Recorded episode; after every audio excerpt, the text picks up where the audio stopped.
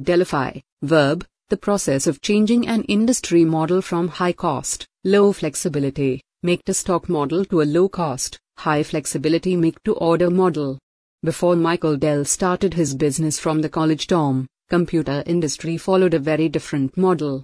It was been nearly 30 years, and it is hard to imagine those days when branded PCs were sold at a premium prices for out-of-date models that had been sitting in inventories for weeks, if not months. As I wrote in my recent book The 5-Star Business Network when Michael Dell started the computer company that bears his name in 1984, the cash-to-cash cycle time in the industry was 56 days on average, and as much as three times as long was well accepted in the industry. In the book Direct from Dell, Strategies That Revolutionized an Industry, authors Michael Dell and Catherine Fredman describe the journey of phenomenal growth. Michael Dell started the company convinced that by selling PCs directly to the end customers, he could better understand customers' needs and provide more customized solutions. In the PC industry, when Dell started his business, C2C of 5150 days was the norm. Within four years of starting his business, he had reduced it to minus four days, an unheard of achievement. In fact, Dell was being paid before he bought parts for his product. In the next five years, he brought it down to nearly minus 40 days, a figure where it has consistently hovered ever since.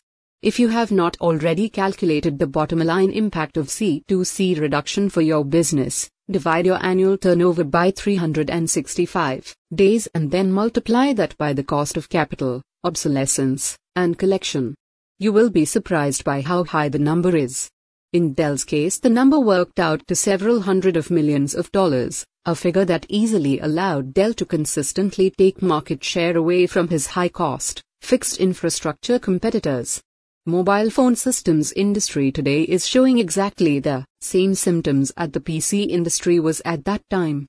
While there is a robust ecosystem of suppliers of parts, only a handful of branded products manufacturers release limited number of fixed configuration models at periodic intervals.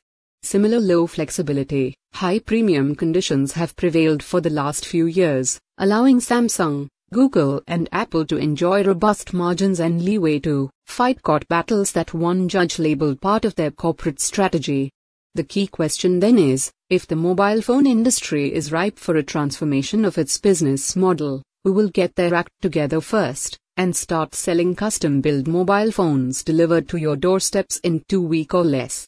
Get it in the configuration that suits you screen size, processors, memory, operating system, other specs and features, exactly the way you like it, with just the right accessories. A number of potential candidates come to mind, more of this topic in a later blog post. Meanwhile, I invite your thoughts.